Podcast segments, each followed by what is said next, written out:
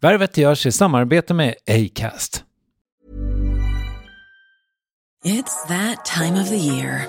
Your vacation is coming up. You can already hear the beach waves, feel the warm breeze, relax and think about work. You really, really want it all to work out while you're away. Monday.com gives you and the team that peace of mind. When all work is on one platform and everyone's in sync, things just flow wherever you are. Tap the banner to go to Monday.com. Mother's Day is around the corner. Find the perfect gift for the mom in your life with a stunning piece of jewelry from Blue Nile. From timeless pearls to dazzling gemstones, Blue Nile has something she'll adore. Need it fast? Most items can ship overnight. Plus, enjoy guaranteed free shipping and returns. Don't miss our special Mother's Day deals. Save big on the season's most beautiful trends. For a limited time, get up to 50% off by going to Bluenile.com. That's Bluenile.com. Many of us have those stubborn pounds that seem impossible to lose, no matter how good we eat or how hard we work out. My solution is PlushCare. PlushCare is a leading telehealth provider with doctors who are there for you day and night to partner with you in your weight loss journey. They can prescribe FDA-approved weight loss medications like Wagovi and Zepbound for those who qualify. Plus, they accept most insurance plans. To get started, visit plushcare.com slash weight loss. That's plushcare.com slash weight loss. Värvet presenteras i samarbete med Nasonex, utomhusmöjliggöraren, som de inte kallar sig av någon märklig anledning. Men det är i alla fall Sveriges mest köpta antiinflammatoriska nässpray mot allergisk snuva. Och nu kommer ett litet test, så fram med papper och penna du som lyssnar, nu kör vi. Fråga 1. Vill du vara ute mer i naturen? Fråga 2. Sitter du framför en skärm lite för mycket? Fråga 3. Är du allergisk? Om du har svarat ja på någon av frågorna så tycker jag att du ska bege dig till beanoutsider.se. Jag vill för övrigt poängtera att Nasonex nässpray är ett receptfritt läkemedel från 18 år för behandling av symptom vid säsongsbunden och perenn allergisk snuva. Rådfråga läkare om du är eller tror dig vara gravid eller ammar eller om du planerar att skaffa barn, har en obehandlad infektion i näsan, nyligen har genomgått en näsoperation eller har en skada i näsan. Får ingen effekt inom 14 dagar eller om du redan använder läkemedel med kortison ska du kontakta läkare. Använd ej mer än tre månader utan läkarkontakt. Stort tack Nasonex och beanoutsider.se. Värvet sponsras av SAS Eurobonus och SAS Eurobonus Mastercard. Och det här är ett budskap som jag tänker kan vara bra för den som antingen gillar guldkant på till exempel tillvaron eller för den som gillar att slå två flugor i en smäll. Om jag tittar på vad jag gör av med under en dag så är det typ 85% mat. Kanske tar jag en kaffe ute och relativt ofta unnar jag mig en lunch men framförallt så handlar jag middagskäk och det blir nästan alltid ungefär 327 kronor. Och jag är förvisso med i alla mataffärers kundklubbar så jag får väl något slags luddig poäng på mina köp. Men får jag poäng på allt, överallt? Jag får ju inte det och det är dumt, för visst, Eurobonus kan användas till resor, lounger och uppgraderingar men otroligt mycket mer, som att bo på något av de 250 000 anslutna hotellen som finns att välja mellan. Perfekt om man vill ha en staycation med sin partner eller så. Och just nu, mellan 23 april och 5 maj, får du 5 000 Eurobonus extra poäng om du ansöker om ett SAS Eurobonus Mastercard kreditkort. Kreditkortet som ges ut av SEB Kort Bank AB, där effektiv ränta är 19,27 procent vilket exempelvis blir 47 108 kronor om du använder 40 000 i kredit i ett år. Men det är förstås inget tvång att utnyttja krediten. Få poäng på allt överallt och du börjar på SAS Eurobonus Mastercard.se. SAS Eurobonus Mastercard.se. Tack SAS Eurobonus och SAS Eurobonus Mastercard.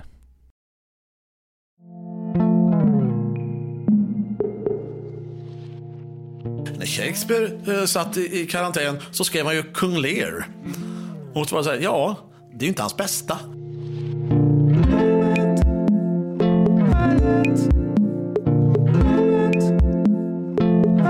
De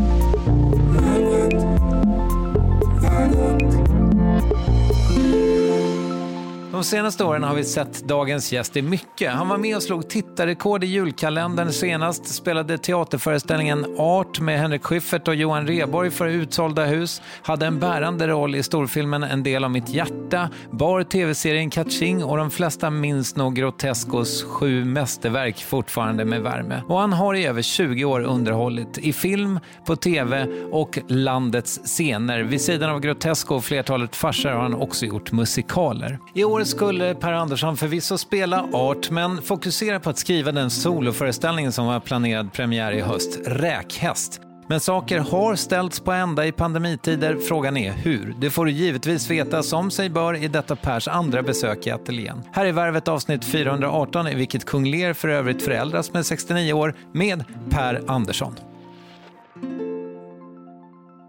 Nu ska vi se, hur mår du? Jag mår bra. Härligt. Jag mår fint. Du, jag tror jag beslagtar den här jävla skeden för den lät... Jaha, lä- lät den... Ja. Nu försvann.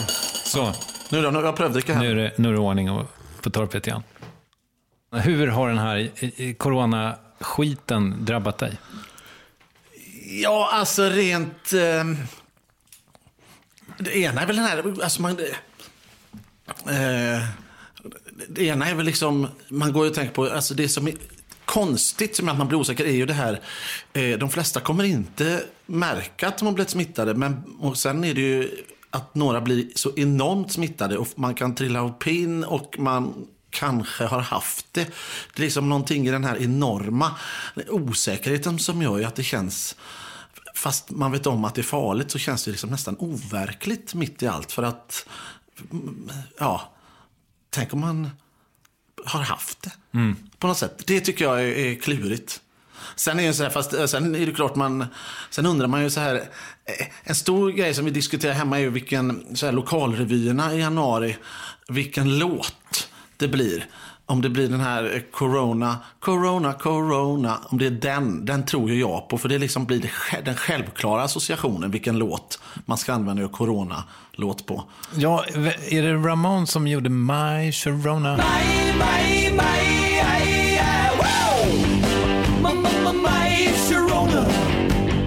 Den tror jag glider upp som en tvåa då. Eh, Och sen tror jag att man också kan göra en rolig dans. Du vet när man så här håller för munnen och så gör man det här, hej då corona.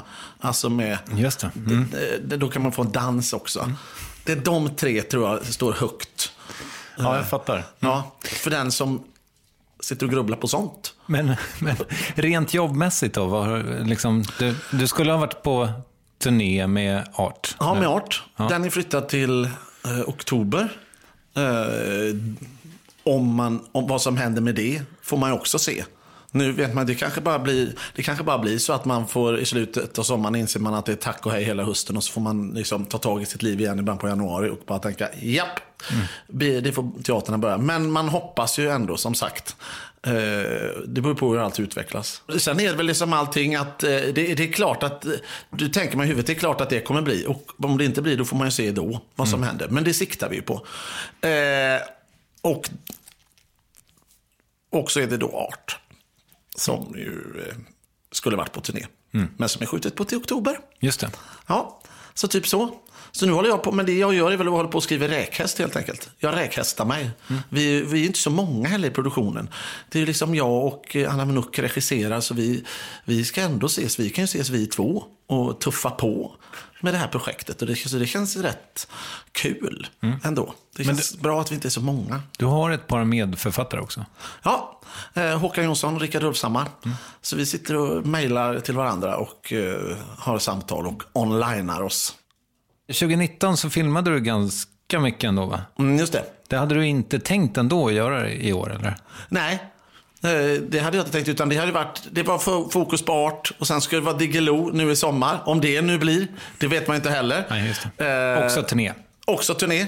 Någon Sverige-turné. Eh, och sen in i art. Så det, var, det har varit teaterår med lite smågrejer. Men inga, inga jättefilmgrejer. Utan eh, teater har det varit. Hade du någon taktisk tanke med det eller har det bara blivit så? Nej, alltså det som var väl grejen var att eh, Art blev ju förlängning och eh, det blev turné och allt det här för att eh, ja, det har gått väldigt bra helt enkelt. Och då sen när det här dök upp med den här räkhäst eh, förfrågan om att eh, göra en enmansshow. Det har ju varit så här, folk har frågat, ska inte du göra någon enmansshow och sådär. Så jag har känt att nah, mm, ja, det måste liksom kännas helt jävla rätt. Och så ringde Eh, Jonas Karllund på Blixten ringde och sa hej, vill du spela vid Harlorensbergsteatern? Och då kände jag bara hur det bara träffa i hjärtat och det kunde jag liksom inte backa på. Mm. Lorensbergsteatern är ju liksom min, ja men du vet, när jag var liten. Mm. Så åkte man in och såg på Galenskaparna och After Shave. Så den där teatern, när man bodde i Mölndal och så fanns liksom den som en hägring där borta. Som, det var ju som att det blev någon cirkel här som sluts med hur jag började spela teater. Och Humoristerna, som var en eh, liten teatergrupp som jag hade när jag var liten. Vi vann ju Galenskaparnas pris. Just det. Mm. 96 eller var och fick spela där fyra gånger. Sen har vi alltid pratat om att tänk om man kunde spela där. Så att det var liksom... Alltså det känns som lite, både en stor ära men också som någon gammal dröm som liksom går i uppfyllelse på något sätt på något, i och med detta. En cirkel som sluts. En cirkel som sluts, mm. faktiskt. Och du, du, beskrev i någon eh, faktiskt skriven artikel, tror jag, eh, hur du liksom, alltså att ni hängde där utanför i timtal bara. Ja, ja. Det, det var ju så. Jag vet inte hur det liksom... Ja, men du vet, vi var ju teaternördar, men vi stod liksom utanför där du vet, och fantisera. Och folk trodde ju att vi hela tiden åkte in för att gå in på och se på teater. Men eh, vi stod ju utanför och tittade på Lorensbergsteatern och liksom drömde oss iväg. Mm. Och folk frågade om vi skulle gå med på olika diskotek. Mm. Och så sa vi, när vi, vi åker in och tittar på, på Lorensberg istället. Ja, ja. gör vi. Så stod vi där. Ja, det var och, fint. Och det är fortfarande deras teater? Ja, det är det. Mm. Kulturtuben, Galenskaparna ja. Aftershave, så är det. Vi kommer återkomma till Räkkast. Ja, vad spännande. Ja. I dessa då, eh, tider av kris och isolering så är man ju kanske lite till mans orolig för sina föräldrar. Ja. Är du också det? Ja, men ja, det, det, är man ju. De är ju liksom i början på riskgrupp. de är ungefär ganska nyss fyllda 70. Men Ja, det är man ju. Men jag, samtidigt... Nah. Ja, men jag, när jag ringer dem och så, så verkar de, de, har ju liksom, de är pigga i grunden. De rör sig mycket, har liksom, eh, inga underliggande sjukdomar och sådär. Och sen eh, så får man bara hoppas att de... Men när jag ringer dem så tycker jag att de tuffar på bra och är vid gott mod. Mm. Eh, så det, det känns bra. Men ni har inte setts på länge? Vi har inte setts på länge. In, bara online. Mm. Eh, någon gång. Jag fattar. Sådär. Och jag insåg att... ringde... Ja, men det var påsk, tror jag det var. Då onlineade vi hem till dem och då hade de några grannar över. Så när datorn gick på hade de en sju helsikes fest där. Tjena, välkommen! Så det var liksom hela grannskapet. Så när vi liksom, när datorn gick på lite fint så möttes vi bara av ett det var som att sticka in huvudet på någon stor enorm fest. Det var inte så många, men det var ett jävla drag där hördes klockan tre. Då hade de ju sulat på ordentligt. Så jag tyckte det, det lättade upp. Ja, vad skönt. Tyckte jag. Så då kan man säga, ja, de är på gång. För du brukar nämligen lite grann stanna vid när du pratar om din bakgrund och sådär, om hur peppande dina föräldrar var. Och, och liksom du, har, du brukar säga, ja, de sa alltid, om du har kul så blir det bra. Ja. Eh, så. Men du har liksom aldrig riktigt berättat om vilka de är, tänker jag. Skulle du vilja göra det? Tommy och Marita eh, träffades när de var unga då. Eh, de fick syrran när morsan var 19 eller något sånt där, tror jag. Eh, och vilken ände ska jag börja? Men, eh, det här var ju en rolig fråga. Eh, då tar vi min farsa, Tommy Andersson. Han eh, har då jobbat på Telia eh, hela tiden. Började då med att sätta upp eh, eh, du vet, alltså man klättrar upp i Mast. I, I, master, du vet så här. Och liksom, vad fan heter de här? Alltså elmaster på något sätt. Man Telefonledning gissar Ja, man sätter ihop dem där, åker hem till folk och kopplar in ledningar och, på något sätt. Så då var han liksom ute på fältet, mm. kan man väl säga. Telian på fältet. Ja. Eh, och sen så blev han liksom mer så här du vet, börja ritningar och mer kontorskör. Och eh, sen jobbade han med det. Mm. Luktar det lite klassresa? Ja, ja, men alltså, ja, lite det tror jag. Absolut. Eh, Jag menar att vi... eh, Det var ju ändå någon, det var en liten mindre lägenhet från början som blev lite större hus och sådär. Eh, Radhus dock, men ändå. Så han har varit Telia trogen eh, och jobbat där hela tiden. Och känns som en... eh, Och du vet, spelat lite fotboll, lite korpenfotboll och eh, har alltid ett, ja men det tycker jag, reko och eh, glad. Ja. Och alltså, således då någon slags sportintresse eller? ja, men sportintresse, absolut. Ja, ja, vi var spelade fotboll lite, du vet när jag var liten och vi, sådär. Ja. Guys? Absolut guys. Ja. Farfar var ju hedersgaisare också. Ja, okej. Ja. Eh, Så att det var ju fint. Ja, t- typ så. Ja. Eh, vad, liksom, vilka sidor eh, har du ärvt av honom? Ja, men jag tror... Eh, ja, men jag tror att han är ju... Eh, ja, men lite det här med att man, man, är, man är positiv. Man har nog när till skratt och att man liksom är eh, nyfiken, social. Tror jag. Ja, det är härligt. Ja. Han är inte rädd för att snacka med någon på vagnen. Nej, nej, verkligen inte. Eh, så känns han väldigt så här, jag vet inte, jag, farsan är lite reko på något sätt. Han, har, han är alltid schysst, tycker jag. Och vad vi alltid varit när vi varit liten. Om det var någon kompis som hade problem och kanske inte ville ringa sina föräldrar. Och så där. Då, då har jag till och med haft kompisar som har ringt min farsa istället. Och han alltid, ställer alltid upp. Liksom, alltid. Då kommer jag, det fixar jag. Då löser jag det. Så han, Fint. Ja, jädrigt, en, en, bra, en bra gubbe. Rolig? Ja. Ja. Det var inget, okej, du hade ingenting mer att säga om det. Nej, men, men så där var det också ofta. Men det vet jag. Men han hade också sådär, du vet, eh, men vi skrattar mycket. Så är det ju. Och han är ju en, han har alltid små, jag vet inte, små bus. Eller kan man säga så? Särskilt när man sitter så här, du vet, och när släkten sitter och, och snackar lite så här, så har han alltid lite så här, ja, det pågår något. Han, ja, jag vet inte, jag kan inte säga, men han har alltid, han har en räv bakom örat. Ja. Men, du, men inga klara exempel på det? Nej, det är ständiga rävar. det är olika rävar. Och eh, Marita då? Eh, morsan, Marita, eh, född och uppvuxen då i, i, i Mölndal. Eh, Det, var, det är inte pappa? nej, farsan är i Gårda. Okej. Mm. Ja. Eh, och ehm, hon jobbade också på Telia ehm, till en början med. Eh, och sen så har hon haft det här, nej men man ska göra, hon har ju mycket så här, vill man en grej så, så prövar man det. Hon öppnade ju, jag vet inte, det, ja, nu ska vi se, hur gammal var jag då? Eh, då var jag kanske 10 eller något sånt där, eh, fem, 12, eh, ah, mm, något sånt där. Och då hade hon haft en gammal dröm om att hon alltid velat öppna ett café. Så då slutade hon bara till det och så öppnade hon ett café. Och så körde hon det några år, ett arbetarcafé, öppnade 07 och stod och gjorde mackor, du vet, och grötfrukostar. Och sen började hon jobba på något sånt här men något storkök eh, inne i stan som serverade och sen tillbaks till Telia. För då hade hon känt att nu har jag prövat detta. Det var jättekul att pröva det ett tag. Otroligt svårt tror jag att få någon vidare ekonomi i ett fik. Ja, men det tuffade på bra. Okej. Eh, faktiskt. De hade mycket folk och så, utan jag tror bara, ja, hur länge hade Det de heter Espresso House idag. Precis. Så det, jag tycker det funkade okej. Din mamma är god för... hette det. Din mamma är god för 18 miljarder faktiskt. Precis, ja. Alltså hon, hon la ner det sen. Hon kände, ja, när det började gå bra så kände hon, nej, espresso house, jag vet. Ja, jag säljer vidare det där. Det- Morsans café hette det. Ja, Okej, det är jättebra namn. Ja. Men det finns inte kvar. Nej, det finns inte kvar. Nu är det blomsteraffär där låg i Kruxlet. Men så drev hon det, men jag, alltså det tuffade på bra. Utan jag tror bara hon kände så här, nu har jag gjort det ett tag.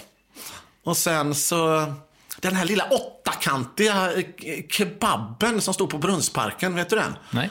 Nej, det är nog något, eh, det är någonting där idag som jag inte vet vad det är. Men den var en sån här klassisk utanför, ehm, eh, där ja, precis. Eh, utanför femman Okej. eh, låg den, eh, mitt i Brunnsparken. Den drev ju min syrra eh, ett tag den. Eh, och då jobbade morsan där också. All right. Ja, då jobbade jag också ibland. Det där vittnar ju att man då vågar bara hoppa av sitt trygga jobb på Telia. Det vittnar ju om något slags jag vet inte, självförtroende eller tillförsikt eller vad är det? Ja, självförtroende, men också lite, jag tror också lite så fan, det går faktiskt att göra. Det är så lätt att gå runt och snacka och säga, men det där vore kul att göra. Och man känner sig, man kan ju faktiskt pröva hur det är att göra någonting. Det är ju inte svårare än så. Och så lägger man ner en jäkla massa jobb och så kör man järnet. Mm. Så det, och det tyckte jag var jävligt eh, coolt av henne. Så hon är driftig då, eh, tycker jag. Och också, eh, nä, också nära till skratt. Mycket. Och skrattar mycket. För driftigheten känns ju som du kanske har ärvt av henne, eller? Ja, det kanske jag har då egentligen. Ja. Att det är liksom, då kör man... Ja, eller... men man måste pröva för att se vad som händer. Ja. På eller... något sätt. Jag har en känsla av att du inte är så driftig. Nej. Jag har en känsla av att du är med människor som är det. Ja, eh, ja men det är jag också. Fast du, eller så här, du, är du en entreprenör verkligen? Ja, det kan absolut vara. Okej, okay. ja, då ja. har jag fel. Ja, ja, eh, men jag kan väl få ha fel också? Ja, det kan du verkligen få ha. Tack. nej, men jag, men det är väl så, om jag går in i ett projekt, då är det liksom, nej, men då är det all in. Mm. På något sätt. Jag, vet, jag hyrde ju någon teater själv när jag liksom var eh, 20 eller något sånt där. Och vi, jag hyrde hela Konserthuset själv i Göteborg och satte upp någon egen show och gick runt på nätten och hängde upp affischer i hela stan och sådär. Så att, eh, jo men det, får, det tycker jag nog att det drivit på rätt bra. Ja, det får man säga. Ja, mm. men däremot så är det kul att jobba med folk som också är det. Jag om jag går in i ett projekt så tror jag inte att jag nödvändigtvis behöver vara den som... Jag kan också vara... Jag tycker det roligaste är när man inte en drar, utan när man är flera som liksom gör det tillsammans. Ja, det låter ju jätteskönt tycker jag. Ja. Mm. Sen blir det ju så ibland att man, särskilt saker som man kanske initiativtagare till så slutade det med att uh, jag vet någon gång någon sommar, äh, eller fan var det vi spelade i Karlshamn. Någon, re, ja, någon krogshowsrevy, tjofaderittan-grej som jag hade skrivit. Och så vet jag att eh, administrationen runt om där var både si och så. Då vet jag att det var någon natt vi hade haft publikrep och alla hade gått hem och jag insåg bara att vi måste måla om golvet här på scenen. Och eh, de hade inte gjort det helt enkelt. Det var några som skulle göra det som inte gjorde det. Så jag vet att jag låg där på natten till gryningen och målade om hela scengolvet. Och det kom ungefär när jag var klar, då kom de andra och sa Fan vad bra att du är redan här, nu, nu ska vi börja repa. Jajamän. Så jag bara, så skönt att vara lite i tid. Jag mm. sa aldrig till någon att jag hade målat det där golvet. Men det var torrt när de kom? ja, det var små fläckar mm. som var. Men då sa jag att det, var, det är någon som har varit här och målat. Jag vill inte säga att det var jag. Nu kommer min teori fullkomligt på skam. Ja, superdriven. Ja, men det är jag nog. Ja. Men det är nog också baserat på, jag vet inte om driv, men, ja, men drivenheten tror jag ligger mycket i att om man gör något som man tycker är kul. Mm. Och känner liksom att, ja, om vi bara går fyra mil till så är vi ju där vi skulle vara. Om vi bara pressar oss lite till så kan vi ju liksom ah, mm. pusha oss dit. Och det är ju, det är ju jädrigt kul att göra det, även om det är eh, vad heter det, det kostar ju lite också. Men det är ju roligt när man, det är, trå, det är tråkigt att vara, gå nästan i mål. Mm. Du har gjort det här i hela ditt vuxna liv ja. och varit i konstellationer. Och, vill du bara säga någonting om det? Nej, men... jag ställde ingen fråga, jag vet. Men... Uh, ja, men så är det ju. Ja. Och det är ju... Ja, men det tycker jag är lite... För man tänker ju... Ja, så är det. Nu har jag lärt mig. Nu är, nu är jag, sen jag blev 40 har jag tänkt att nu ska jag ta lite ansvar för att säga ja, det har jag gjort. Mm. Annars tänker jag så oj, det har bara varit tur och så. Och det har det väl varit, eller vad det nu har varit. Men det har gått med jädra fart. Och ibland när man ser tillbaks på grejer så tänker man så här, gud, det har ju faktiskt, det har ju blivit en jädra massa. Mm. Men eh, jag brukar, jag tänker oftast framåt. Mm. Men ibland ja, när man hittar grejer bakåt så tänker man, oj, shit, jag har ju faktiskt, nu har jag det här nu, kan jag nästan säga att jag... Ja, men när jag var 40 beslutade jag för att så här, nu, nu måste jag kunna säga att jag, nu lev, att jag lever på detta. Ja, ja, jag hade ja. levt på det sedan jag var 20. Mm. Men det är bara något som varit så här, oj, jag vet inte vad det är. Är det för att skådespelare är så fint och stora ord som man inte vågar ta i munnen eller vad det är? Jag vet inte. Man är ju bara komiker och sådär. Men eh, nu tycker jag att man har spelat en del och skrivit så mycket så att eh, nu kan jag säga att jag lever på detta. Ja. Jag har haft en föreställning om att det här imposter syndrome, tror jag det heter på engelska, alltså, det vill säga att man tror att man ska bli avslöjad för att man är en bluff eller att man faktiskt inte... Jag kan ju inte det här. Nej, precis, så när, man ju hela när tiden. ska de fatta det? Liksom? Ja. Och då har jag nog levt i en, en missuppfattning om att, att det skulle ha någonting med, eh, alltså att man har kanske gjort en klassresa. Ja. Och det är möjligt att det accentueras av det, men det, jag tror på riktigt att alla människor känner det. Ja, det tror jag med. Ja, och där är väl du då ett eh, lysande exempel. Men jag tänker också kanske att liksom, är man en, en gubbe från Mölndal som eh, har en dröm om att spela teater så kanske det också känns, det känns ju jädrigt långt bort att det ska funka. De flesta runt om spelar ju inte teater och de man känner spelar jätte, jättebra amatörteater där på, på men liksom att steget från att göra det på riktigt eller på heltid känns ju så här, oj, wow, det skulle aldrig, det, det tänkte man ju aldrig att det skulle gå. Däremot så fanns ju passionen och brinnet och vi höll på på det här fantastiska teaterhuset i Mölndal 24-7 hela tiden. Men att det skulle gå att leva på det fanns liksom inte. Jag vet inte varför, men det kändes väldigt långt bort. Det som är roligt nu när vi sitter här Per, det är ju att jag precis har gått med i en sketchgrupp. Sofo Buskis heter den. Det började med att vi skulle göra coronasketcher. Och nu gör vi det. Ja, vad roligt. Ja, eh, Det, men men det, man går in på nätet och ser. ja precis. Man kan söka på det? Buskis. Vilka det är? Det är jag, Johanna Stellberg, Anna eh, Littorin och Olle Sarri. Fan vad roligt. Ja, ett riktigt rövgäng är det. Ett riktigt rövgäng. Så träffas ni en gång i veckan.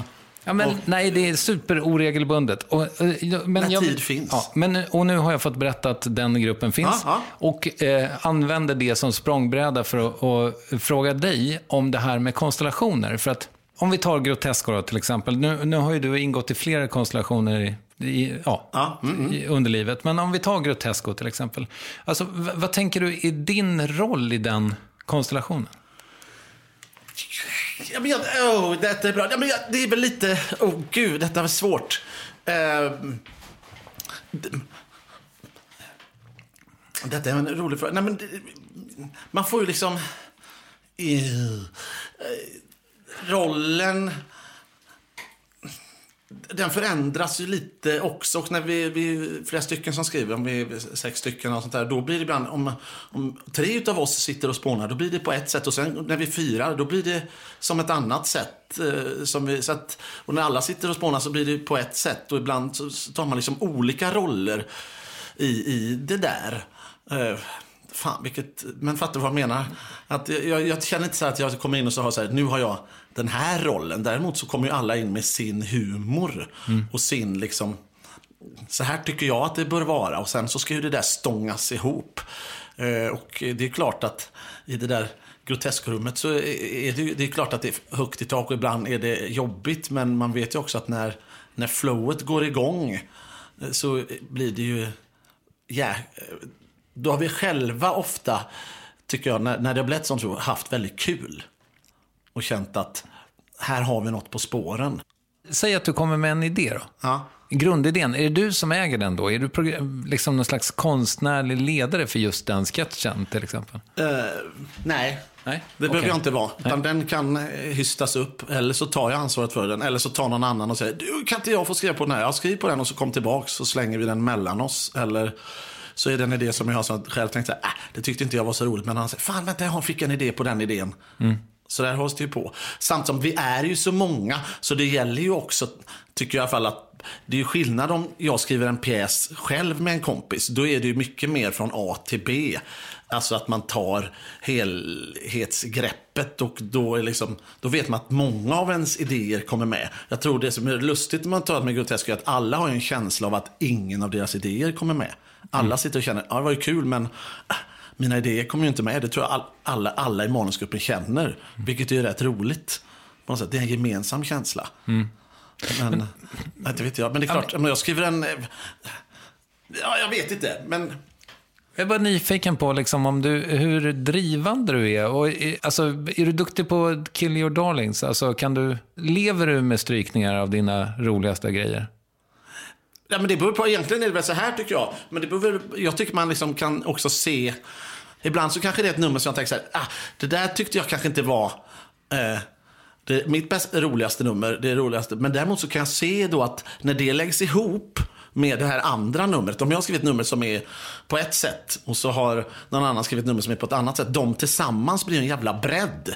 Eller en rolig vändning. Det tycker jag är roligt med att ha alla de här hjärnorna. Att om man ser det utifrån så är det liksom kast, bollningen mellan alla våra huvuden som är egentligen tycker jag det som är roligt. Att okej, okay, nu blev det ett en sån typiskt eh, Per Gavatin-skämt och sen så kommer ett typiskt Henrik Dorsin-skämt. Sen kom ett typiskt Per Andersson-skämt. Vad det nu är. Men att det är liksom, det är det tillsammans som gör någon helhet. Om det bara är mina skämt eh, eller sådär, att jag skriver manus. Det är klart att det blir på ett sätt. Mm. Som är som blir väldigt mycket mig förstås. Mm. Men när vi alla går ihop så känns det som det blir någon bredd eller någon... Och det, det handlar ju om att se det också. Att alla de här skämten tillsammans blir liksom grotesko. Mm. Uh. Ja men eh, intressant tycker jag. Ja. ja. Men det var så, jag vet inte riktigt vad jag har. Det egentligen ska jag fråga någon annan kanske. Mm. Jag vet inte vad jag har för roll. Mm. Men det är klart att man liksom i diskussioner så får backa tillbaks lite ibland och tänka oj, det där tycker inte jag var värt att ta gå in så hårt i det där. För det kanske inte var så viktigt eh, för mig. Men jag tror den stora grejen är att vi gemensamt känner att vi försöker hela tiden pusha oss så hårt det går. Mm. Fast sen är det klart att alla kan inte springa sin... Alla kan inte springa åt sitt håll. För då slits det isär. Mm. Utan om någon tar ledningen får man liksom hänga på fast försöka mata in eh, sin kunskap så mycket som möjligt. Ah, fan blev det löst, fattar du? Finns det ens en framtid för Groteska nu, eh, som du ser det?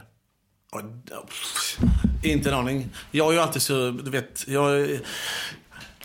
Ja, men jag tror att jag är lite blå också. Jag tycker alltid, eller känt så här, Grotesco står jättehögt för mig. Men eh, om det har varit eh, då att nu ska vi inte köra, eller man har någon som känner att oh, jag känner att jag vill inte göra det här på ett par år, så har jag alltid varit så här, jaha, oj. För jag är alltid, jag tycker oftast att det är kul och känner att de där diskussionerna kanske ibland har jag känt så här, men ja, men vi är fortfarande vänner. Det, vi har ju fortfarande kul och gör roliga saker. Ska vi inte köra ett varv till? Men det är kanske bara jag som är dum i huvudet. Jaha, okej, okay. så du är den eh, du är den i gänget som framförallt vill göra det i nuläget? Det tror jag, jag är väl mest på. Okej. Okay. I mm. regel, det tror jag. Mm. Um, så jag, jag, jag blir alltid, eh, vad heter det? Jag, jag blir alltid lite så här, ja, ska vi inte göra något? Då går jag runt och blir lite ledsen. Då tänker jag. Men då gör jag något annat istället. Ja, okej. Okay. Ja. ja. Så att hela det här senåret nu, det, det, det, du hade hellre jobbat med Grotesco? Nej, det kan jag inte säga. Men, eh, för det tycker jag också är jävligt roligt. Men eh, de gångerna jag har tänkt så här, ska vi göra något? Och märker att folk inte blir, vill, så blir jag lite så här, jaha, oj. Mm. Okej, okay, oj. Det måste vara svårt med, för ni är ju alla eh, i stegrande grad också upptagna. Det måste ju vara liksom... Ja, almanackan blir svårare och svårare att få ihop. Eller hur? Ja, ja så är det ju. Ja. Så att om ni nu skulle göra någonting, när, alltså det skulle inte kunna bli förrän typ nästa höst i alla fall, 2021 ja, eller så. Absolut tidigast. Ja, det är så. Jag, jag, jag har skrivit en del med Håkan Jonsson som också skriver räknas. När vi jobbar så blir det ju tydligare. Då ser jag samarbetet tydligare. För att eh, det här, han är liksom eh, mycket mer liksom... Han är mer... Ja, men han är mer eh, organiserad. Ja, bra att du gör så mycket gester. Ja, det, det, hjälper ju er jättemycket som lyssnar på det här. Han är mer organiserad. Han gillar att sätta ihop eh, små Excel-ark och göra så här. Hur långt har vi kommit? Och det, det, det, det, det. Eh, där jag kanske är mer vild eller skriver lite på olika scener samtidigt. Och sen har jag, jag ser det väldigt tydligt för mig själv att jag är på väg dit. Men innan jag har kommit, vägen dit ser man kanske inte alltid. Men jag säger, ja men nu har jag så här och så har jag massa olika idéer. Men sen när jag fått ner dem på papper, då blir de nog tydligare. Men i början när jag ringer och presenterar en idé så kanske man tänker, vad fan. Nu har han pratat en halvtimme, jag förstår inte ens vad han pratar om. Men eh, kör du ditt race, Per. Men sen kanske det då visar sig att, fan, det hängde ju ihop faktiskt. Mm. Eh, så men där tror jag att jag är mer vild och han är mer organiserad och vårt samarbete tillsammans blir väldigt bra. Men vi är två, då är det lättare att se det. Jag lyssnade på eh, dig när du var gäst hos eh, Nemo Hedén. Ja. Då berättade du att du, hade, du var väldigt förtjust i ett eh, grotesko underverk som var eh, ett fabelspår som aldrig blev av. Ja. Är det, kan du så här, i er lilla chattgrupp säga, guys, är det okej okay om jag tar fabeln? Uh, och springer vidare med den åt något annat håll? Ja, det tror jag. Okej, okay, men det har aldrig hänt? Uh, ja, ibland har man väl sett någon, någon sån där idé eller något, något frö som har såtts. Uh, såtts? Nej, Jo, det tycker jag. såtts. Ja. Ja, ett, ett frö som sås, såtts. Se. Ja, okej. Ja. Det här fröet kan man ju se ibland så här att någon har så här spunnit vidare på... Spunnit? Ja. Ja. Dratt vidare på, på något annat håll eller sådär. Mm. Ja, eller någon idé som först på turné som man ser dyker upp i något annat sammanhang. Och sådär. Men det, det, det är bara roligt. Men det är, ni har inte någon sån eh, Robert Gustafsson drar iväg på dansbandsturné med en karaktär som de andra har skrivit? Nej, det, Det- det är inga har sådana schismer. Det har väl inte hänt eh, än, tror jag. Nej. Nej, Skönt, kanske. vad jag vet. Ja, för honom har det hänt. Ja. Nej, men jag tänker det kanske är någon som pågår för fullt. Någon gammal Grotesco-karaktär. Ah. Ja. Mm. Som Emma Molin åker runt med. Ja, Men det vet man inte. Nej. När vi såg sist så var det ju ganska tydligt att du inte liksom... Men- förlåt, nu kommer jag bara- Nej, jag kör. Tänk på att den här taxichauffören som jag gjorde i, i Grotesco, en väldigt, väldigt liten också. Den har jag faktiskt kört någon gång på eh, Diggiloo och sådär Ja, faktiskt. Och i våran show slog det mig nu. Men det var, den var så liten. Jag tror bara folk tänkte att det var kul att den fick liksom ytterligare ett liv. För så där är det ibland också i Grot- Grotesco. Att man har, i och med att vi så, kan det vara någon liten karaktär som är bara med, har fyra repliker i en scen. Men så tänker man, fan, här är ju något kul med den här karaktären. Så det beror väl på vidden och magnituden av det.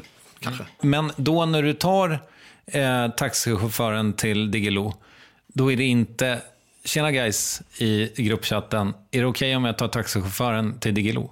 Utan det gör du bara. Ja, det tror jag bara gör. Ja. De såg det och tänkte, helvete! han är inte klok. Nej, jag vet inte. Jag hoppas de tänkte, gud vad kul att han tog den här. För det var ju liksom en, bara en liten roll i serien och liksom att den fick blomma ut. Ja. När vi såg sist så var det ju tydligt att du inte tänker på det som ett... Alltså det verkar inte så strategiskt med varumärket Per Andersson. Men ni som ingår i Grotesco är ju så förknippade med gruppen och då funderar jag, tycker du att det spelar roll? Vill du vara, skulle du vilja vara friare? Eller har jag helt fel? Du är superfri. Ingen tänker på Grotesco när de tänker på Per Andersson förutom jag då. Oh. Nej, det har jag aldrig tänkt på. Nej. Eller folk får tänka vad de vill. Eh, tror jag. Nej, men det, lider jag, nej, men det känner jag inte. Utan det, jag, jag är jättestolt över Grotesco. Som folk förknippar mig med det, fine. Men, jag, men ibland kommer det fram folk, eh, det hör man ibland när folk kommer fram och säger, det kan vara jättesmala grejer. Jag gjorde någon, jag gjorde någon röst till en eh, tecknad grej på femman för jättelänge sedan som heter Myggan. Och det ibland kommer folk fram och säger jag älskar myggan. Jaha, ja. Grotesco kommer från folk, folk fram ibland. Och det kan vara från alla möjliga saker.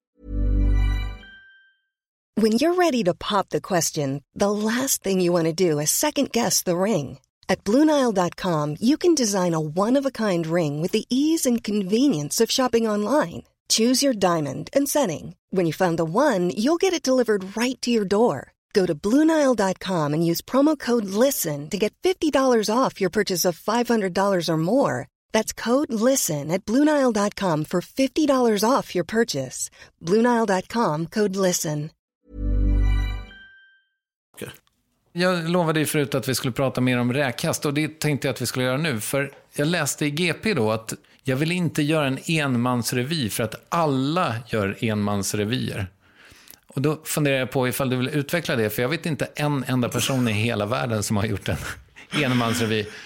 Sen så googlade jag och så upptäckte jag att Claes Eriksson gjorde en 2007 och Karl Gerhard gjorde en 1955. Grejen är att jag tänker att det måste stå fel. Det ska vara enmansshower. Ja, ah, okej. Alltså jag tänker att det kanske är felciterat till och med.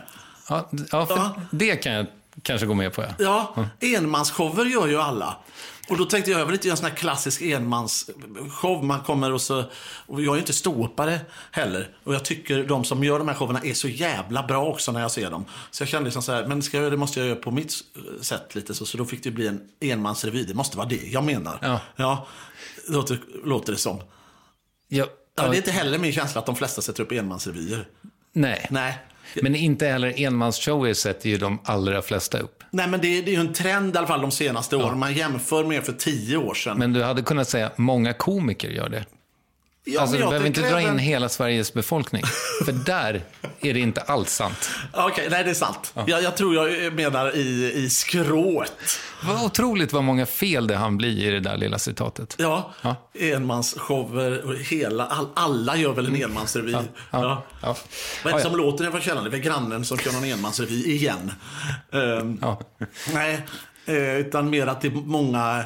Ja, men jag tänker så här, vad heter det? Eh, Shirley Clamps revy, eh, nej, vad roligt att jag säger revy. Enmansshow, den såg jag, den var ju suverän. Eh, Lisa Nilsson var jättebra. Och eh, Sannas eh, Nisen, eh, när hon körde sin show, tyckte jag var skitbra. Men det är enmansshower eh, på det sättet. Just det. Och många ståuppare som kör enmans ståuppare, enmansshower helt enkelt. Ja. På olika sätt. Just det. Och då kändes det gött att jag gör, kör en enmansrevy, så jag tror att det var så. Mm. Jag menade i det citatet som inte alls framgick. Och är det en så kallad nummerrevy, Ja, det blir någon slags nummerrevy på, på en Mm. gubbe, ja. då har du lite eh, kupletter. Det blir nyskriven musik, ja. Ja. Du har prator, Absolut. karaktärer. Absolut. Det är peruker och mustascher. Ja. Ja. Ja. Är det något mer? Eh, ja, det är väl... Ja, men så här tänker jag. Jag tänker att den har liksom tre grejer. Det är, ena är liksom det här. All in, nu kör vi. På med en peruk. Nu jävla blir det. Nu åker vi helt enkelt. Ett jävla drag. Jag improviserar och liksom sjunger låtar och allt det där. Eh, all in, ja. Och sen tänker jag att den andra delen är kanske att det kommer vara ett par, två, tre nummer som man kanske har sett innan. Eh, för att morsan har liksom, då måste de vara med de här numren, så tar jag med dem så. Men det mesta är nyskrivet. Ja, men så tänker jag att det, för att det finns ju en liten, då, den lilla, om man vill ha någonting så är det liksom, och det tyckte jag var, vi fick ihop det här med räkhästen när, både att det var på Lorensbergsteatern, det vi pratade om förut, men att man stod där utanför och liksom drömde och nästan så fantiserade om att sätta upp en revy. Så jag liksom nästan skri liksom började skriva lite på en revy medan jag tittade där och nu 20 år senare så spelar jag en revy när jag stått på den teatern jag stått och tittat på på något sätt. Och då, när man skriver ner alla idéer skriver man ner dem på olika lappar.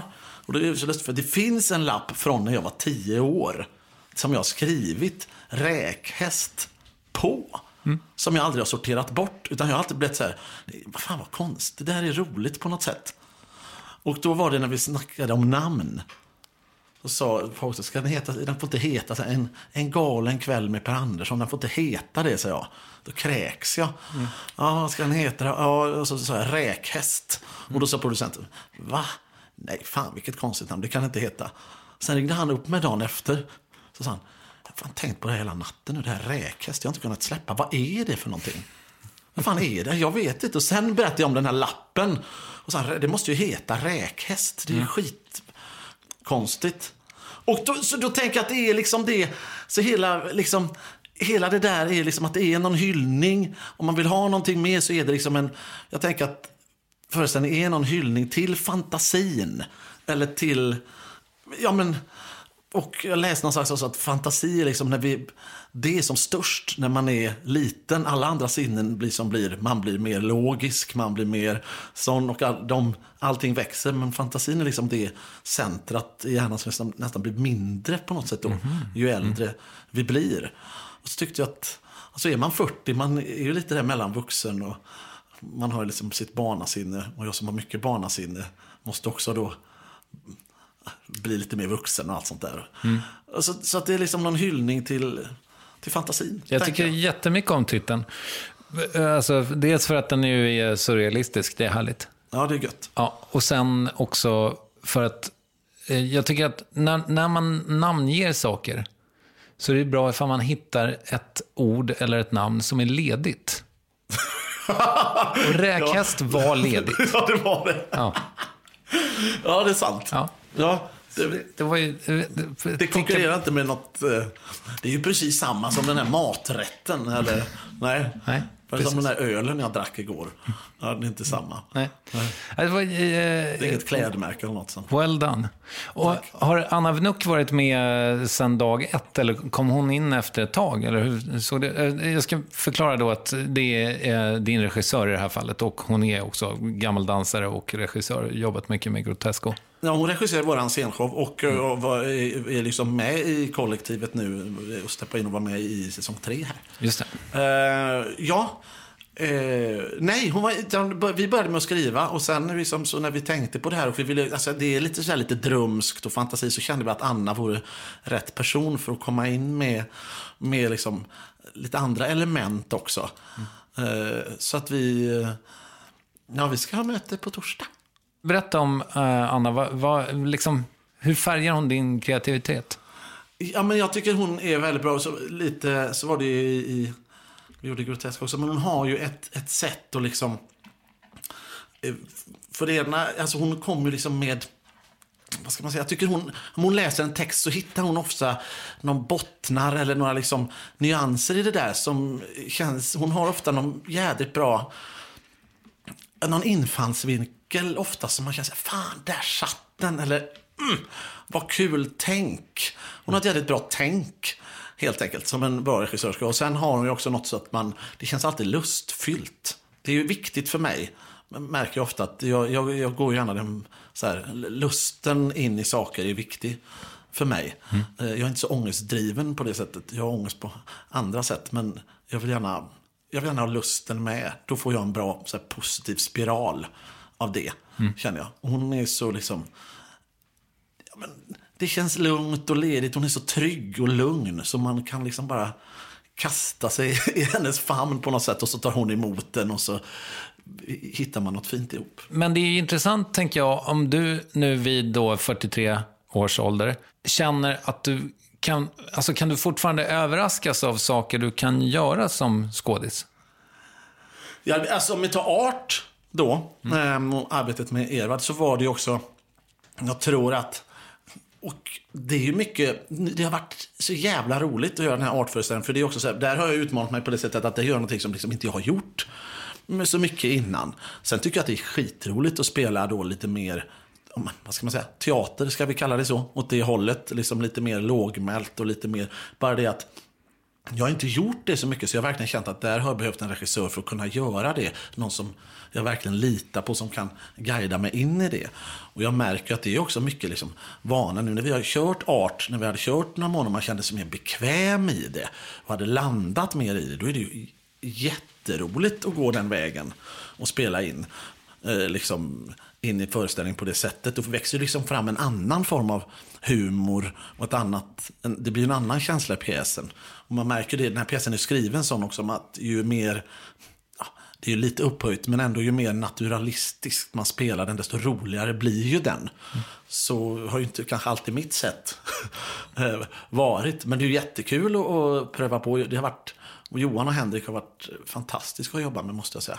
Och det har varit jävligt roligt att ge sig in i det här. Så det kan jag tänka mig fler gånger. Utan jag tror bara det som är väl att man måste liksom... Ja, Edvard har varit en väldigt bra guide. Jag vet till exempel första gången så jag skulle typ bara bära in, en, jag skulle bära in den här tavlan. Det handlar om eh, en, en, man som köper en tavla och så tre kompisar som börjar diskutera den här tavlan och sen så går deras vänskap liksom i, ifrågasätts och ställs på spel i och med det här köpet av den här tavlan. Och jag skulle typ bara bära in tavlan och Edvard att ja men bär bara in tavlan vanligt, du behöver inte göra något kul. Mm. Nej, nej, nej. Och så, nej men Per, nu gör du igen, du bär, in, bär bara in roligt. Nej, det gör jag.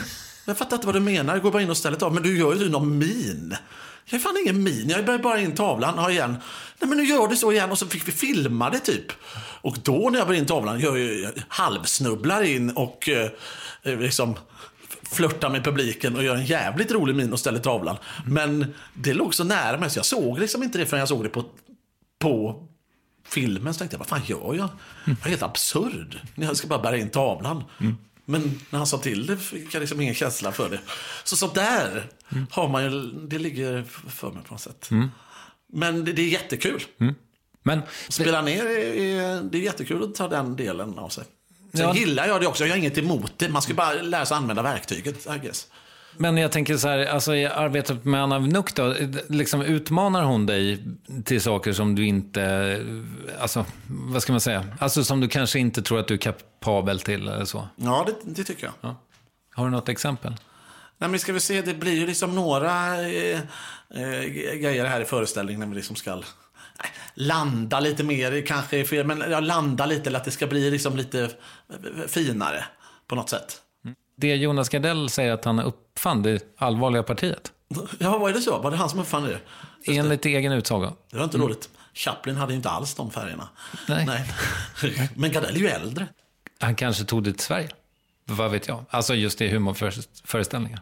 Ja, kanske. Ja, jag är för ung för att veta det. Ja. Alltså Tage hade ofta någon så här, med, med, så här, kanske en samhällsballad om läget och sådär. Kanske mm. olika sätt att sjunga eller något sånt där. Nej, men det är ett element som kanske är gott att ha också. Särskilt om man ska hålla på i en, två timmar. Mm. Så är det bra att liksom ta ner det på lite olika sätt. Mm.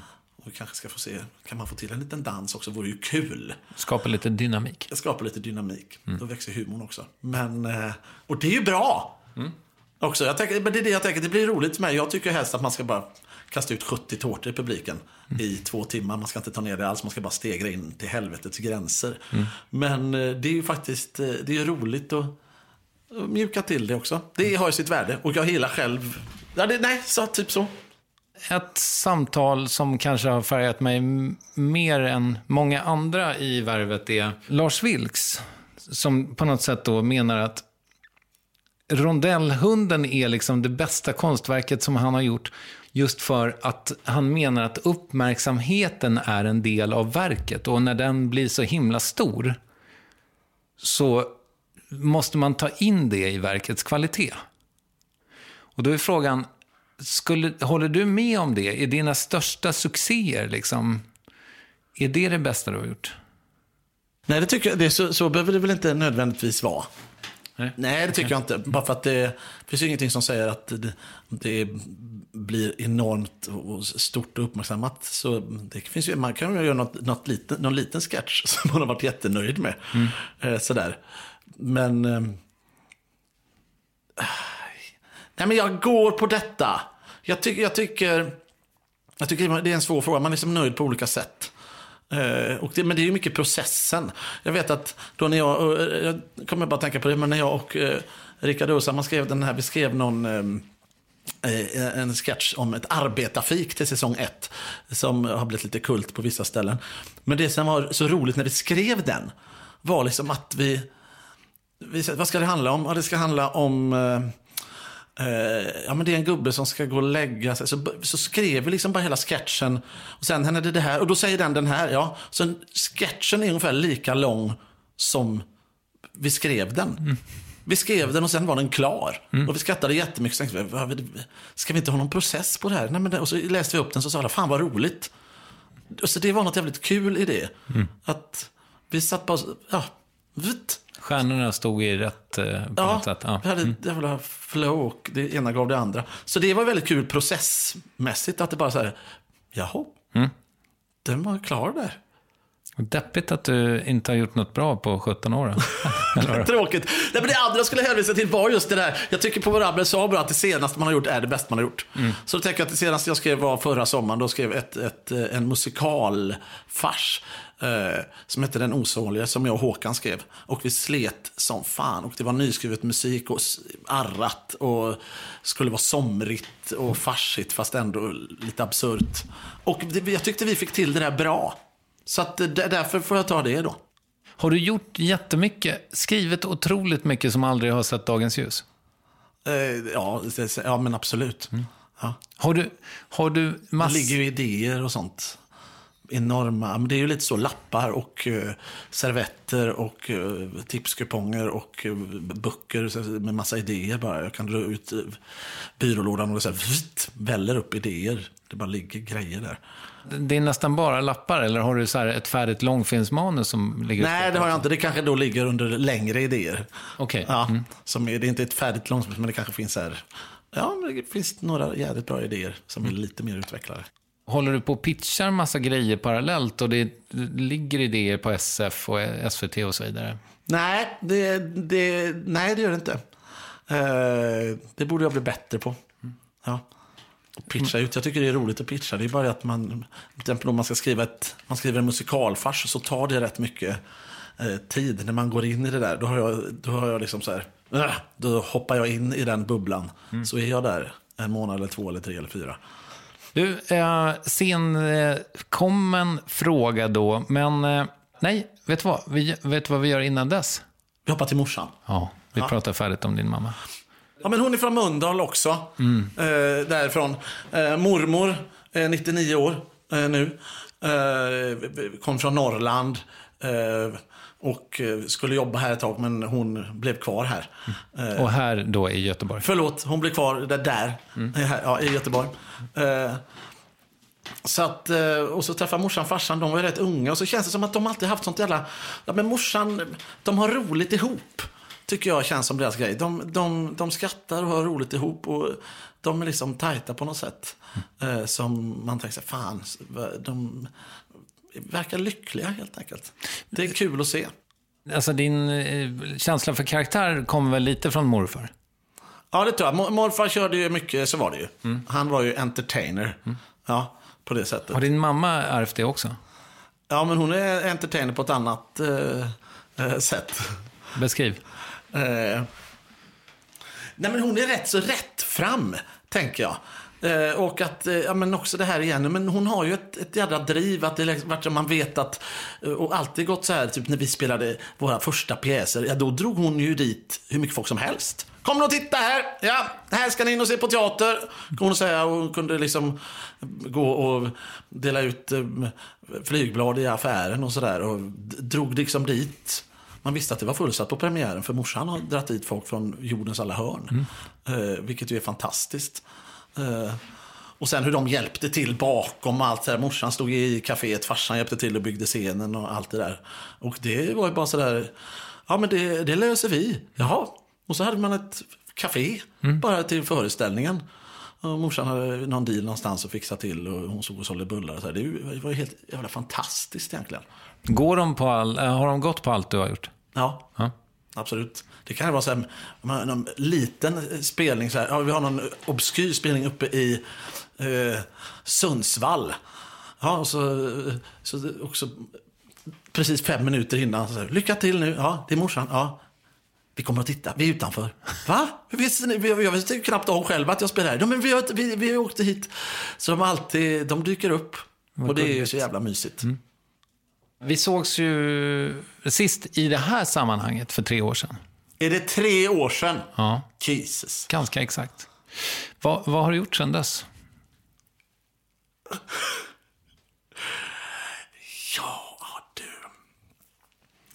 Jag har, eh, jag har blivit bättre på att säga nej. Okej. Ja, den jag ska ändå gör någonting med lite mer så här. Ja, men jag blivit bättre på att säga nej helt enkelt.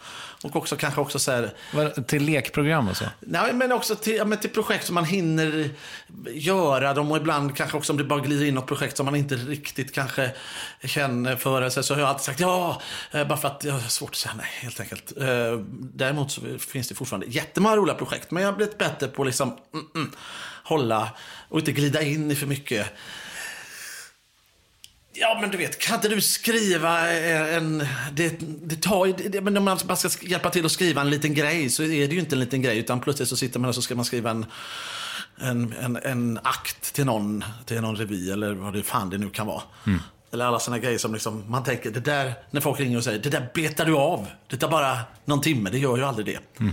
Så, att där, så att man liksom kan foka mer på det som man verkligen känner för. Sen har du ju gjort eh, Groteskos sju underverk. Just det. Julkalender. Ja, ja. Ja. Det var roligt. ja. Kaching. Just det. Mm. Hur gick det?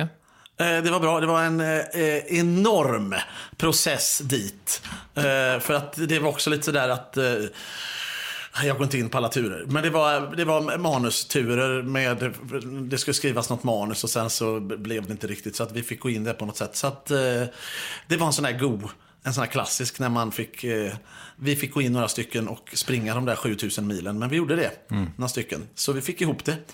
Eh, men det var det en sån där på annandagen. Eh, ja, pappa ska bara eh, gå iväg och fixa det, lite här. För jag var liksom tvungen att skriva och mata på hela den julen för att hinna klart med manuset.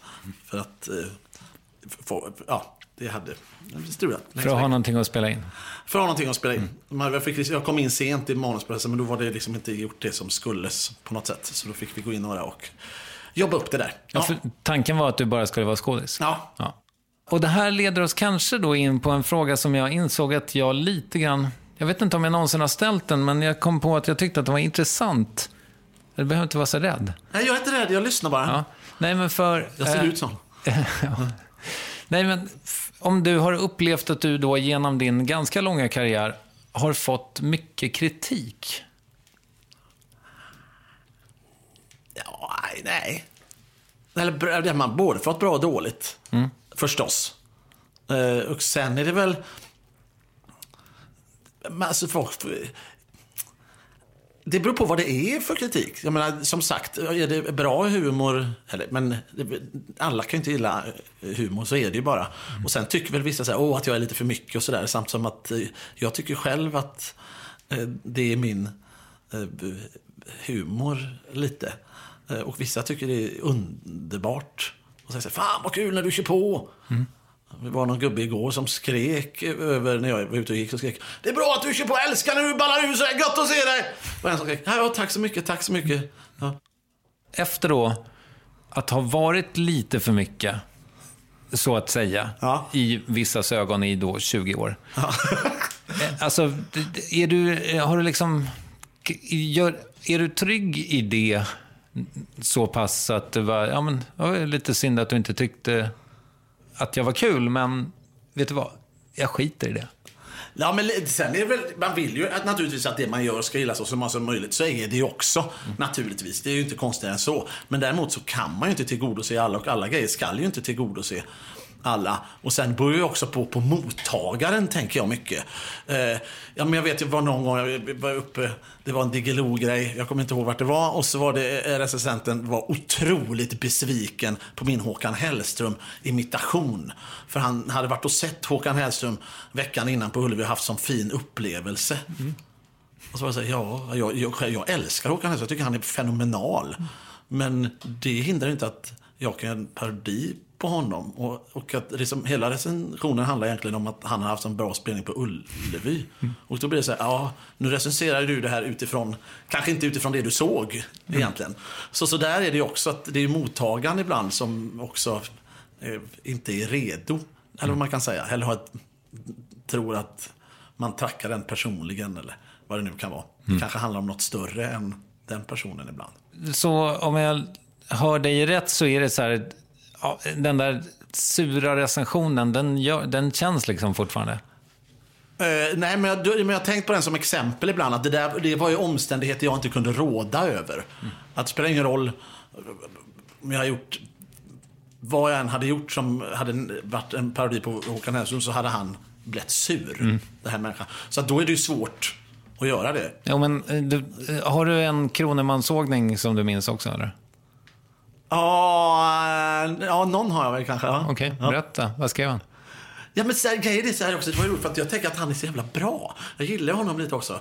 Jag tycker han har bra umf. Och så, men det var ju, men då fick jag, det var någonting att jag åt upp hela Så ska det låta eh, studion och sprang runt och eh, bjöd ut mig på ett eh, sjukt sätt. Okej. Mm. Ja.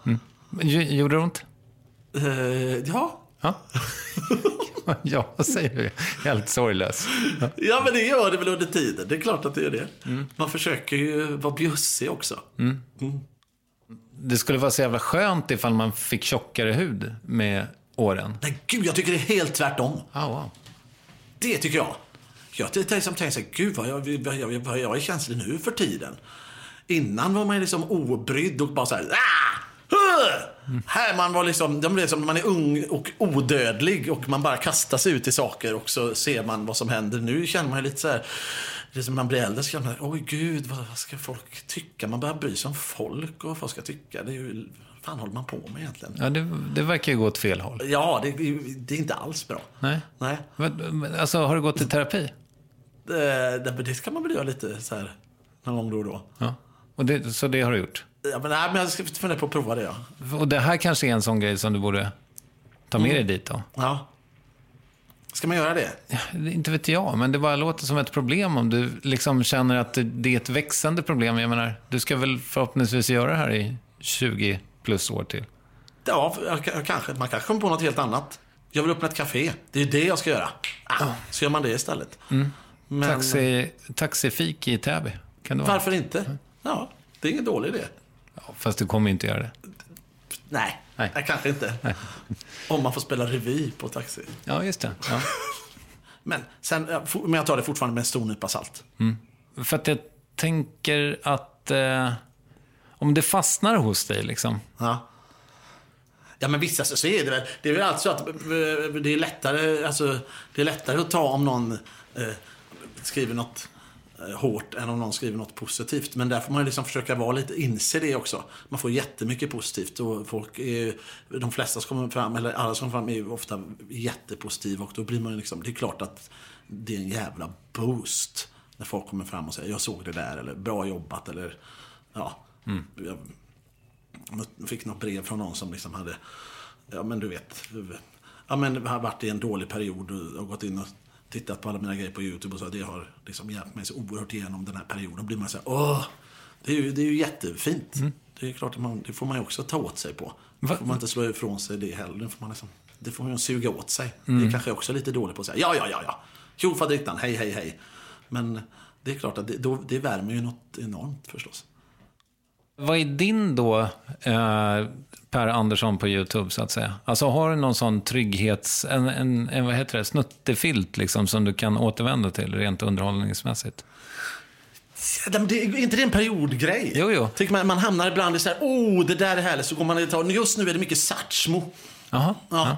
Louis Armstrong eh, live eh, på YouTube. Ah, wow. Ja. Coolt. Ja, jag vet inte. Det är något. Han har sån, han har sån jävla skön stil. Eh, han kommer bara in och så är och de här mellansnacken, det är så jävla avspänt. Och de garvar lite och det är otroligt löst. Samtidigt som man bara så här, det är så jävla trevligt. Och sen är det liksom hans, ja jag har lyssnat så mycket på honom nu på sista, hans unika timing när han sjunger. Det är sånt, det är sånt sjukt sväng. Ja, vad roligt. Bara han. Och det är bara en väldigt lugn, lätt jazzlåt. Och när han kommer in och bara, ah, jag vet inte. Det är, där snackar vi timing. Fint. Har du någon favoritlåt? Ah, nej, eh, nej, nej, det är flera. Ja, jag kan inte säga- nämna namnet. Nearness of you. Vi, vi har ju festat lite då, ja. Ja, det har hänt någon. Ja. Trevligt. Är du fortfarande lika... Alltså, festar du lika hårt fortfarande? Vadå? eh, nej, jag vet inte. För jag har för mig, jag tror inte att det var i värvet, men jag har för mig att du liksom, du har gett mig en bild någon gång av att du så här, inte helt sällan hamnar på typ något jävla femställe och beställer in shotsbrickor alldeles för sent och du vet, alltså, det kändes som, det är mycket stök när du är ute. Nej, nej, nej. Nej, men det kan väl hända ibland att man hamnar på någon rolig fest. Ja. Ja. Men du inte, du, det, det liksom ställer inte till det för dig med festandet. Nej, det tycker jag inte. Men däremot, däremot, däremot kan jag rekommendera, nu kom detta in. Vi var i det är Jävligt bra. Han hade alltså... Eh, vi, vi, vi var i... Eh, men det får ju vara med måtta. Samtidigt som att, och då menar jag att måttan får ju, men ibland får du får skena lite också. Det måste du få göra. Men eh, vi var i Lund och så var vi inne på något som hette Shotluckan. Det var jädrigt bra. Då kunde man beställa olika shots och de hade olika teman. Och då, det var så jädra fint. Då beställde jag en som sa jag tar en Alfred Nobel och han bakom bartendern så här. Okay. Och så gick han bara in eh, i, i köket. Sen kom han ut i vit rock.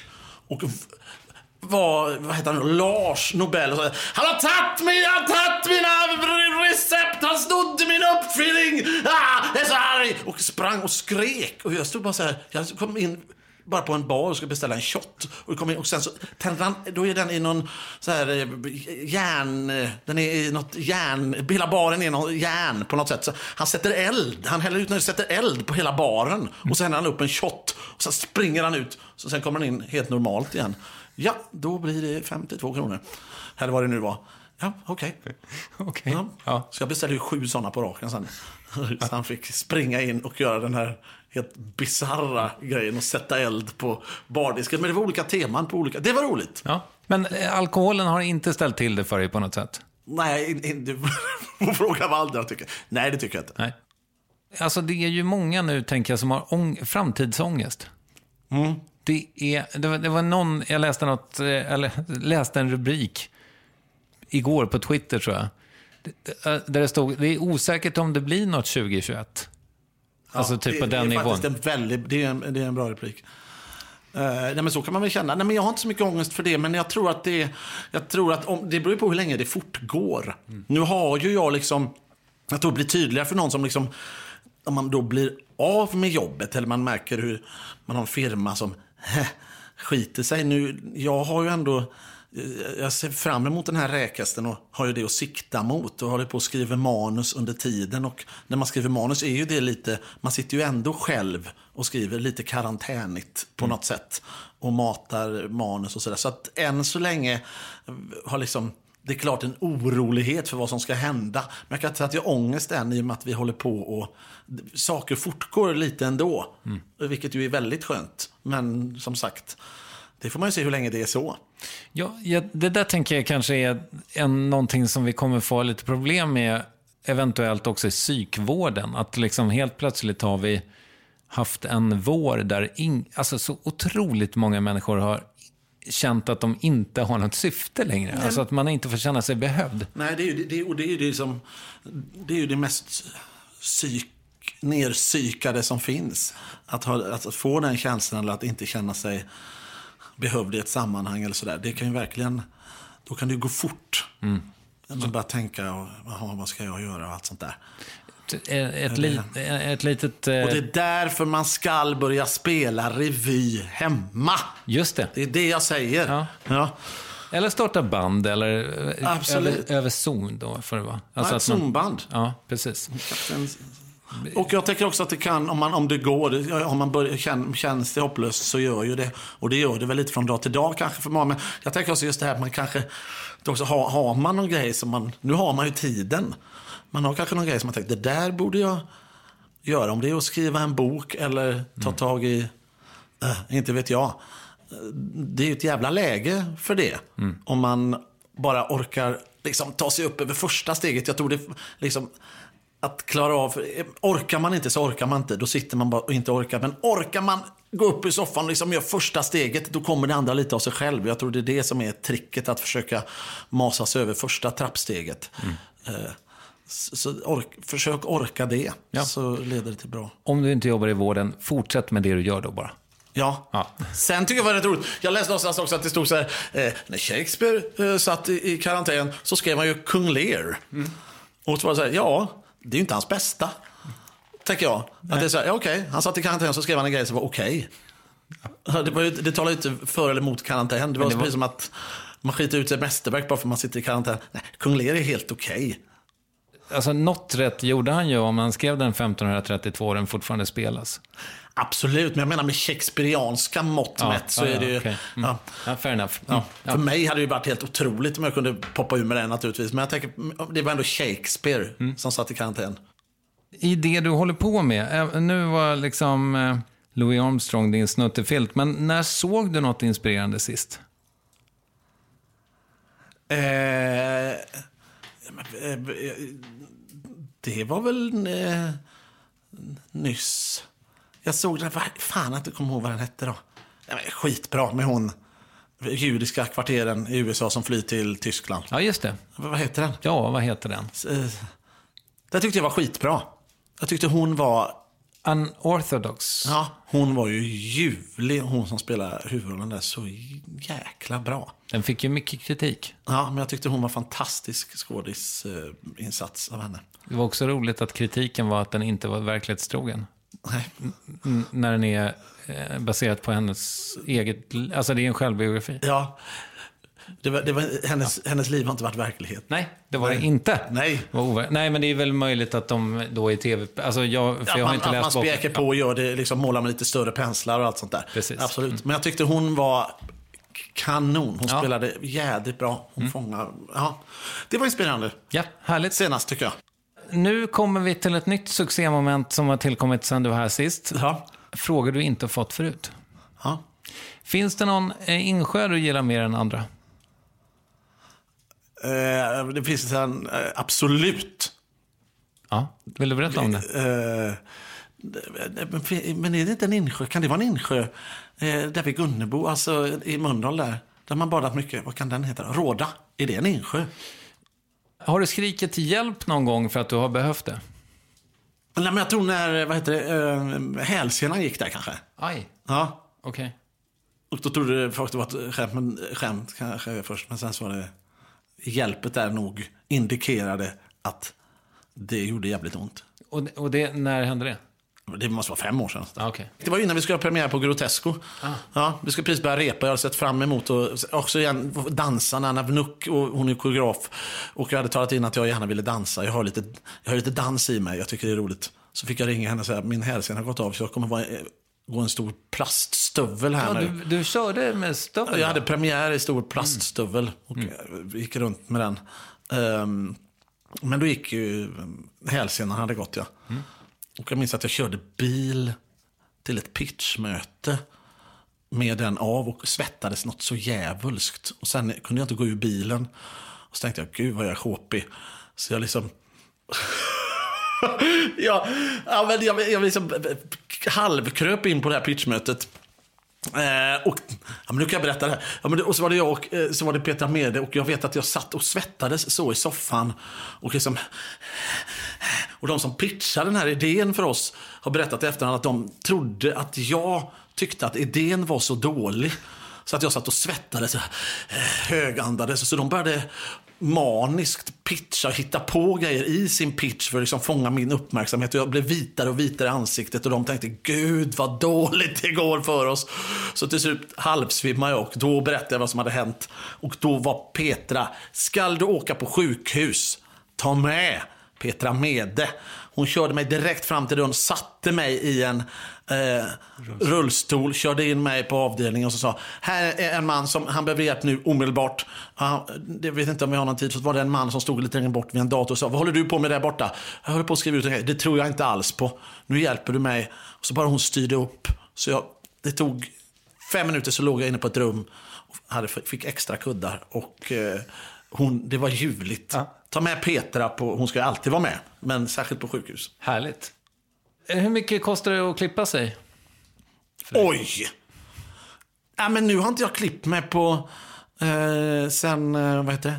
Sen julkalendern. Vi började spela in julkalendern. För då klippte de, eh, då gör ju mask.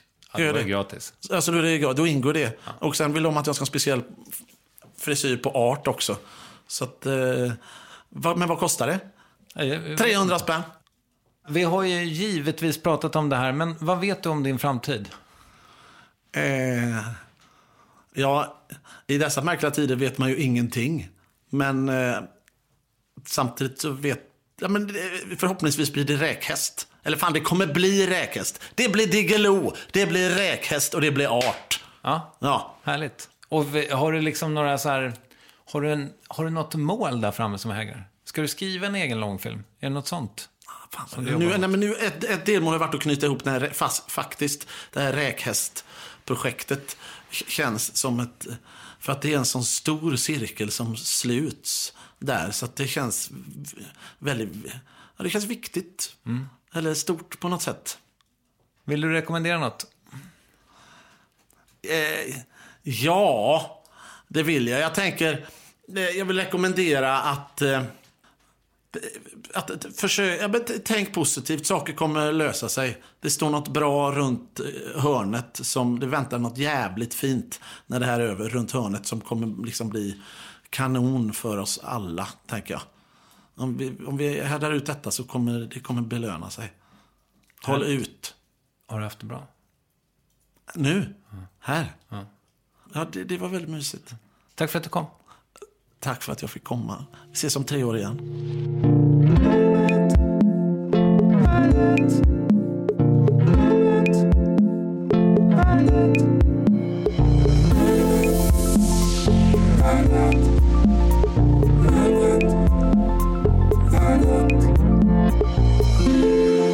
Per Andersson och vilken festlig uppvärvning han gjorde. Du skulle ha varit där. Eller ja, det kan du ju i efterhand på Instagram. Snabela varvet heter vi som vanligt och jag älskar att få DM där. Skicka gärna det. Nästa vecka hör du direktören för det hela, Hanna Stjärne från SVT i Värvet som görs av mig, Kristoffer Triumf, Mattias Nordgren och Acast. Tack för att du lyssnade. Hej!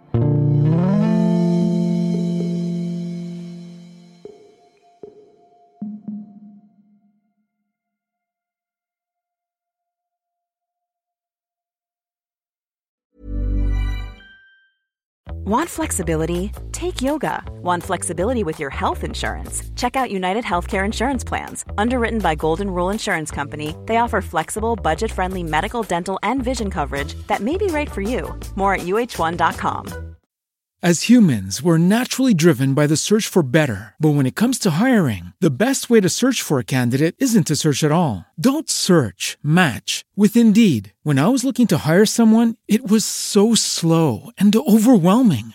I wish I had used Indeed. If you need to hire, you need Indeed. Indeed is your matching and hiring platform with over 350 million global monthly visitors, according to Indeed data, and a matching engine that helps you find quality candidates fast. Ditch the busy work. Use Indeed for scheduling, screening, and messaging so you can connect with candidates faster. And Indeed doesn't just help you hire faster. 93% of employers agree Indeed delivers the highest quality matches compared to other job sites, according to a recent Indeed survey. And listeners of this show will get a $75 sponsored job credit to get your jobs more visibility at Indeed.com slash podcast. That's Indeed.com slash podcast. Terms and conditions apply.